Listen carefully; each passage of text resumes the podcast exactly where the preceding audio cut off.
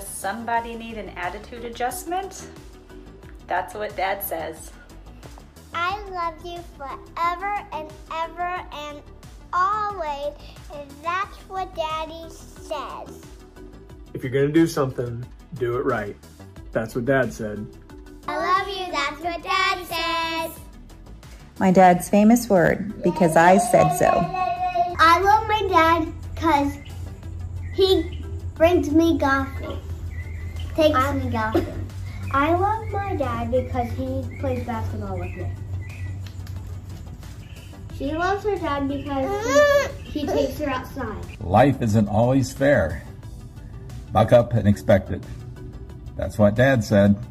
Daddy says, "Who loves you more than I do?" And we say, "No one." Say no one. Mm. That's what Dad said. I love you, but I love your mom more. That's what Dad said. Okay, buddy. That's what What's that? Dad says.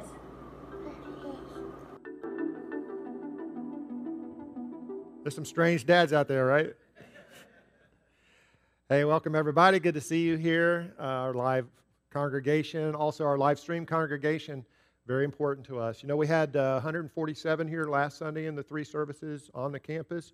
We had like 159 watching us live stream or on demand. So our live stream audience is very important to us too, our congregation rather. Welcome home, everyone. Today we're going to honor fathers. It is Father's Day. We've been in a sermon series entitled Obey Everything, taken from the Great Commission. Jesus said, Go and make disciples of all nations, baptizing them in the name of the Father, Son, and the Holy Spirit, teaching them to obey everything I've commanded.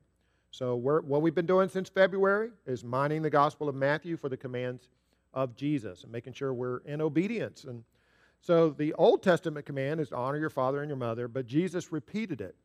And so, today we'll focus on the honor your father part. Now, ultimately, uh, you know, we don't take our cues from the calendar every Sunday. We always want to make sure in church that our focus is on God and we're worshiping God.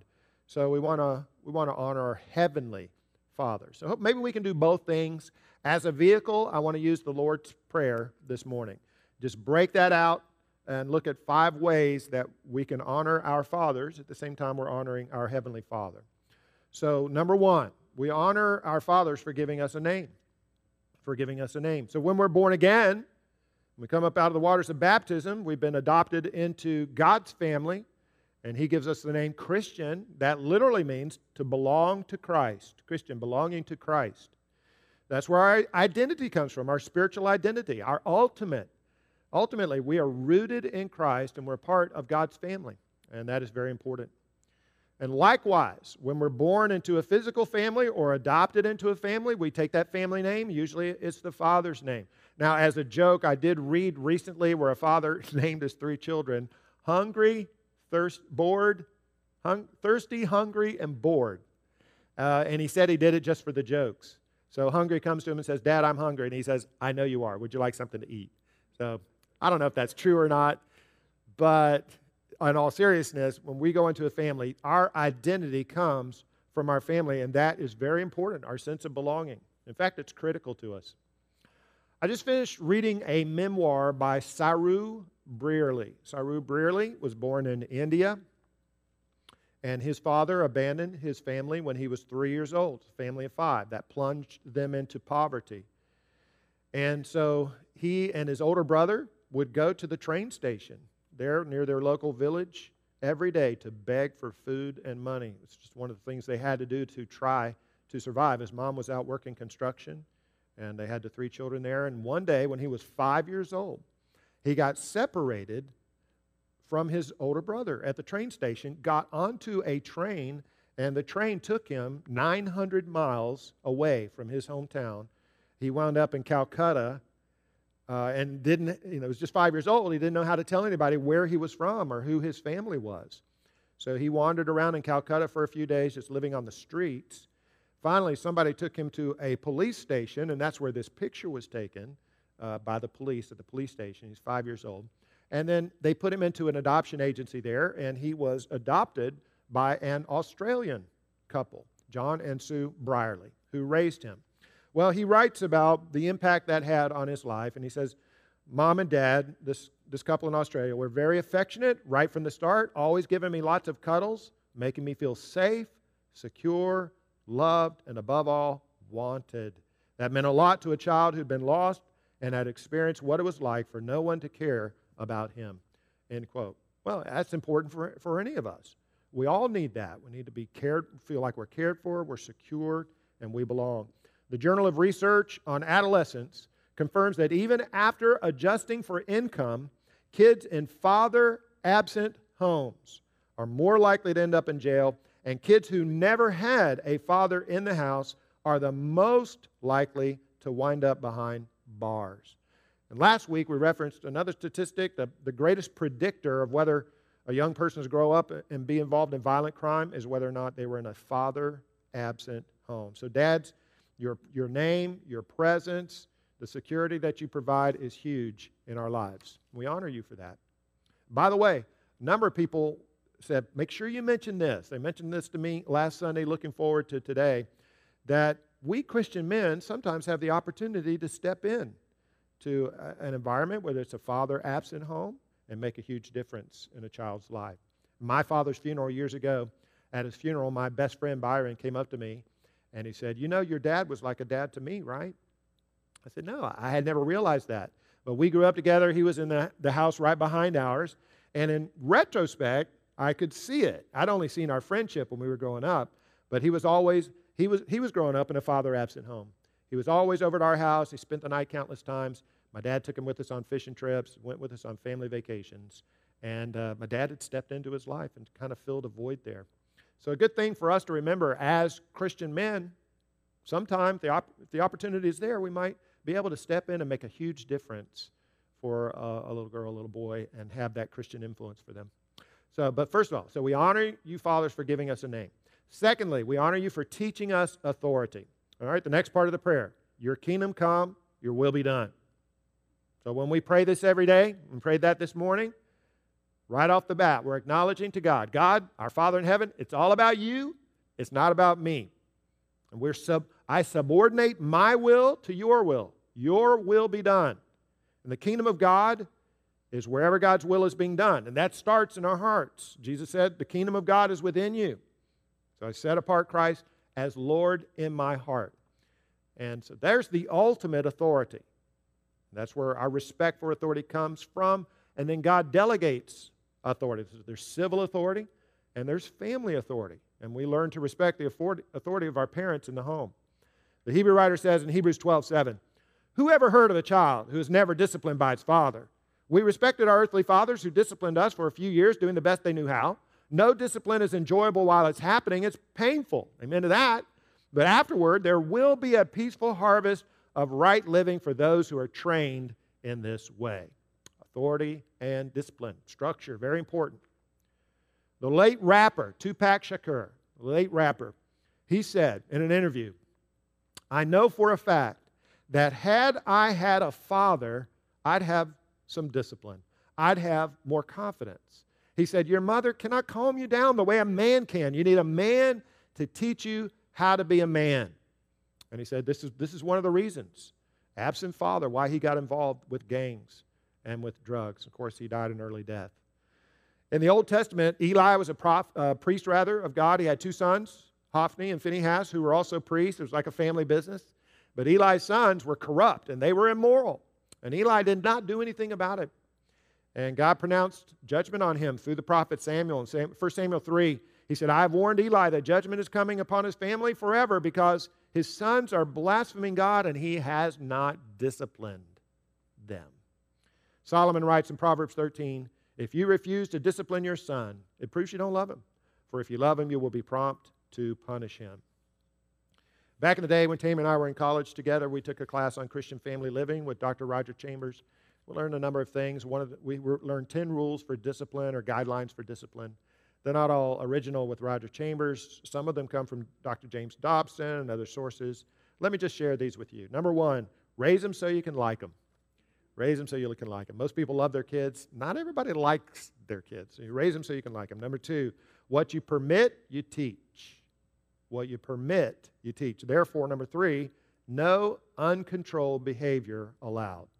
right? So no temper tantrums, no bad attitudes. Four, only tell them once and then follow up with discipline if necessary. Don't count down from 10, 9, 8, 7. Okay, when I count to three, don't get all hot and bothered. Uh, one counselor was talking to these parents and he said, You should not be angry when you discipline your children. And they were shocked. They said, What? Are we supposed to punish them in cold blood? He said, Yes, punish them in cold blood. Don't just tell them once. Number five, parental unity at all costs. Don't let the little darlings divide and conquer. Parental unity is most important. Number six, the home is a benevolent dictatorship, not a democracy. No vote. It's not a republic. It's not like America. It's not a mobocracy. Benevolent dictatorship, and dad is the dictator. Or maybe mom, but today's Father's Day, so we'll just say it's dad. Number seven, define the boundaries before they are enforced. That's fair. Number eight, reassure and teach the child after the confrontation. Lots of love, lots of hugs, lots of kisses. Number nine, avoid impossible demands. And for all these, there may be exceptions from time to time. So, number 10, let love be your guide. Always let love be your guide. Fathers, we honor you for teaching us authority. All right, number three, just moving through the Lord's Prayer here. Uh, hallowed be your name, your kingdom come, your will be done on earth as it is in heaven. Give us this day our daily bread. So, our fathers, we honor you for your provision. For your provision. Ultimately, our Father in heaven is our provider. We pray. So that's where we're praying. Give us this day our daily bread. So God provides for us. Now, I know you work hard for your money, you work hard for it, honey. I get that.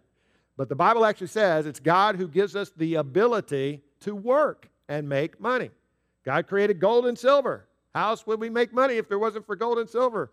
That he, or I should say, in America, he created paper and plastic. So we have the materials with which to make money. But we recognize that. So God is providing for us. That uh, memoir that I mentioned, A Long Way Home, Saroo Brierley, very interesting. Uh, when I was reading that, at least the first half of the book really describes his life in India and how impoverished they were. I was reminded once again how materially blessed we are here in America. Many of you have traveled outside of the country to third world countries, and, and you know what I'm talking about right now. But it was a good reminder. I've never had to beg for food a day in my life. I've never really even had to worry about food, clothing, or shelter at all. Not everybody in our world can say that, can they? That is a tremendous blessing to be grateful for. And when I was a child, that was due because of my parents and my dad making sure that we were provided for. So, this area of provision and material provision, I don't want to move past that too quickly or because it's significant. You know how many dads in America don't even do that basic thing? Tens of thousands who don't provide for their families. So, thank you for doing that. We honor you for that. There are other types of provision besides physical and material provision. So, spirit, when we say, God, thank you for food, clothing, and shelter, that's appropriate. But God also gives us spiritual food, bread of life, living water, spiritual clothing. We're, the Bible says we're clothed with a robe of righteousness, which we need to be acceptable to God. And spiritual shelter, He's the, the cleft of the rock, where God is our fortress, you know, our shelter. So He provides for us spiritually, and He loves us. Likewise, uh, Christian fathers especially understand we're not just providing the material things, we're providing other needs that our families have and that our children have such as love and acceptance. And love is spelled T I M E. Francis Chan tells about uh, visiting orphanages in Africa. And he says, and I believe this is true, that 80% of the children that are in those orphanages have parents back at home. So they're not in the orphanages because they have no, they're, they're orphans. They're there because their parents believe the orphanage can provide them more material things than they can because they're impoverished. So they're, they're going to get food, clothing, shelter, and education. Nevertheless, Franchan says, as he's interviewing these children, almost to a person, they would rather be back home with their parents than at the orphanage. Even though materially they have more, they'd rather be back at that home. That's how important that family unit is to them. It's a good reminder to us, although parents often think we have to work hard and both people have to go to work and put in all these hours to make ends meet and understand life is expensive. Let's remember what our children primarily need, not necessarily the best America has to offer materially, they need mom and they need dad in their lives. They need that love and that acceptance.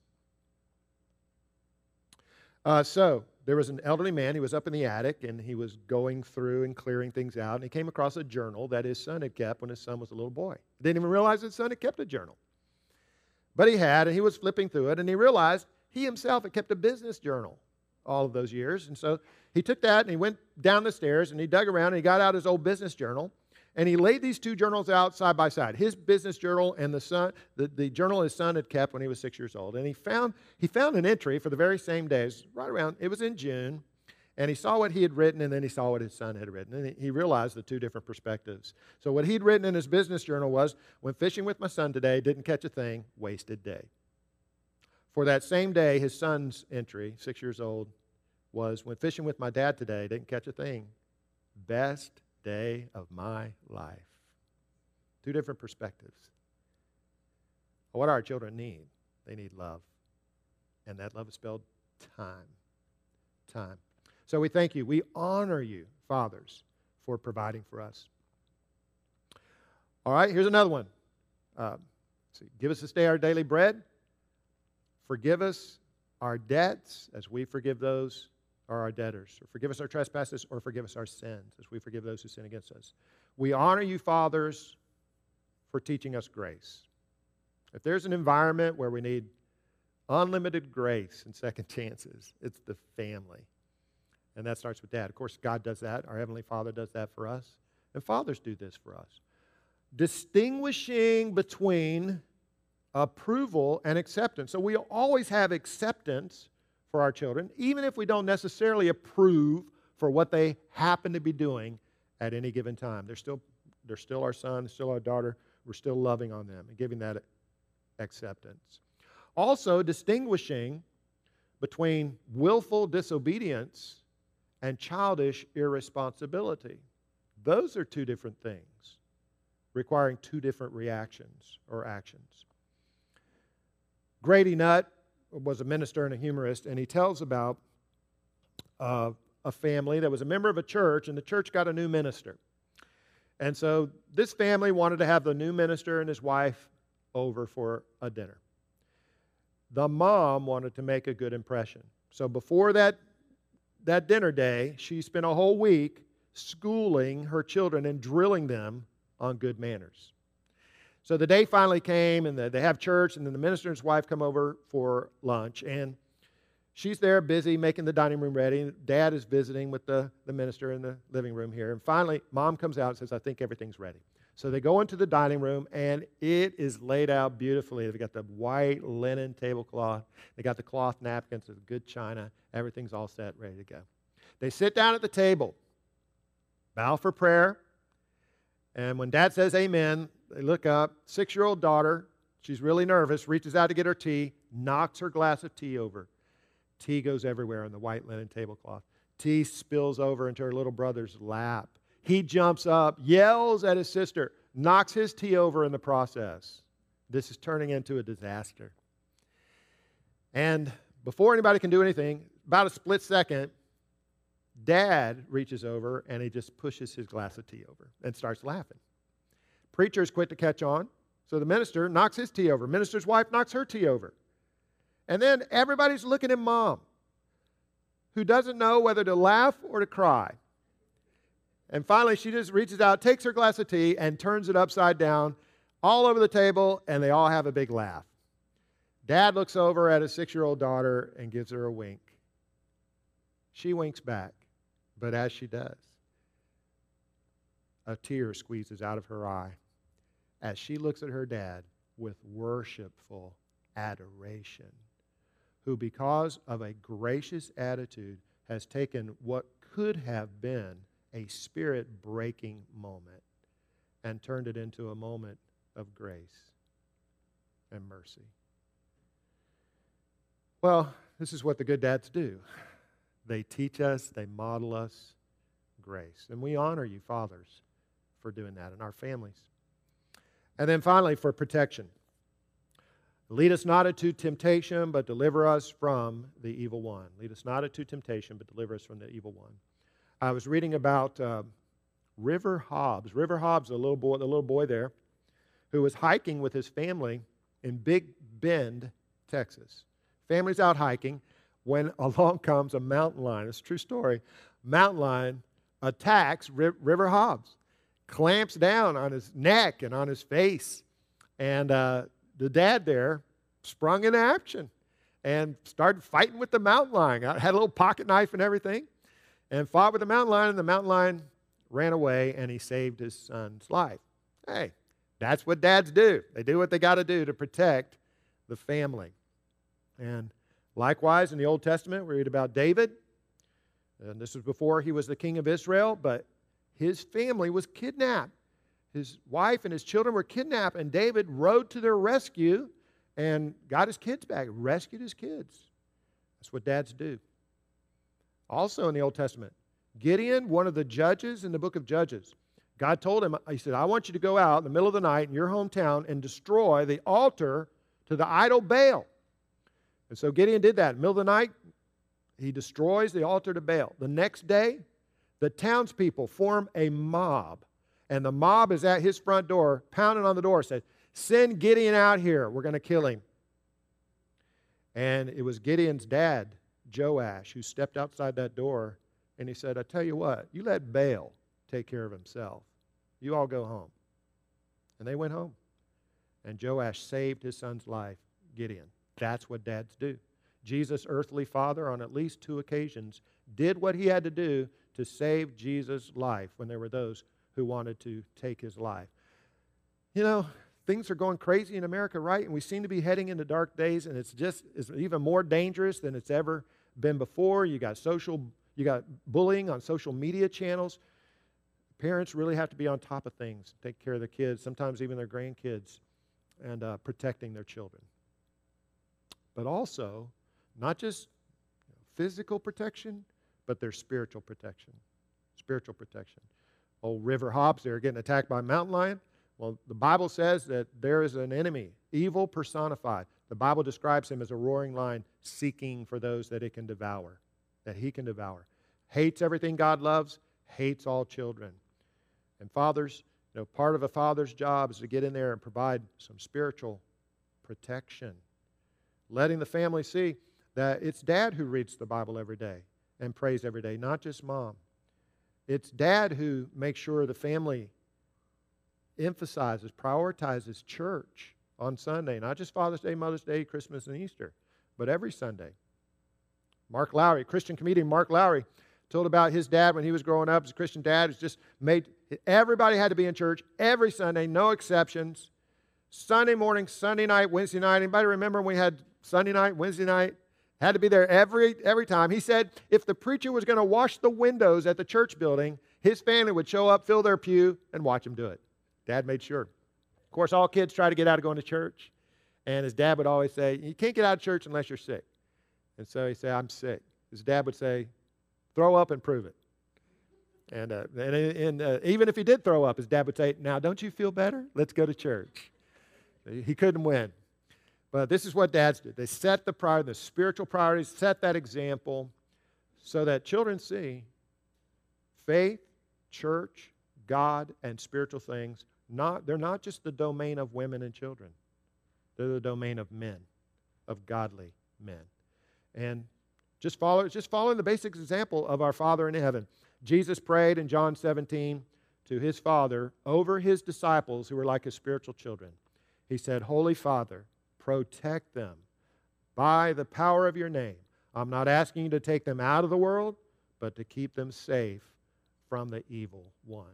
As we close this morning, would you say with me the Lord's Prayer? You can use thee, thou, thine, whatever version you want. Uh, when we get to the part about the debt, we'll just say, Forgive us our debts. Our Father who art in heaven, hallowed be thy name.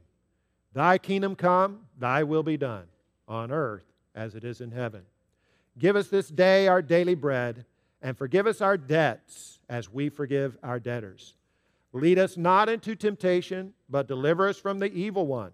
For thine is the kingdom and the power and the glory forever and ever. Amen.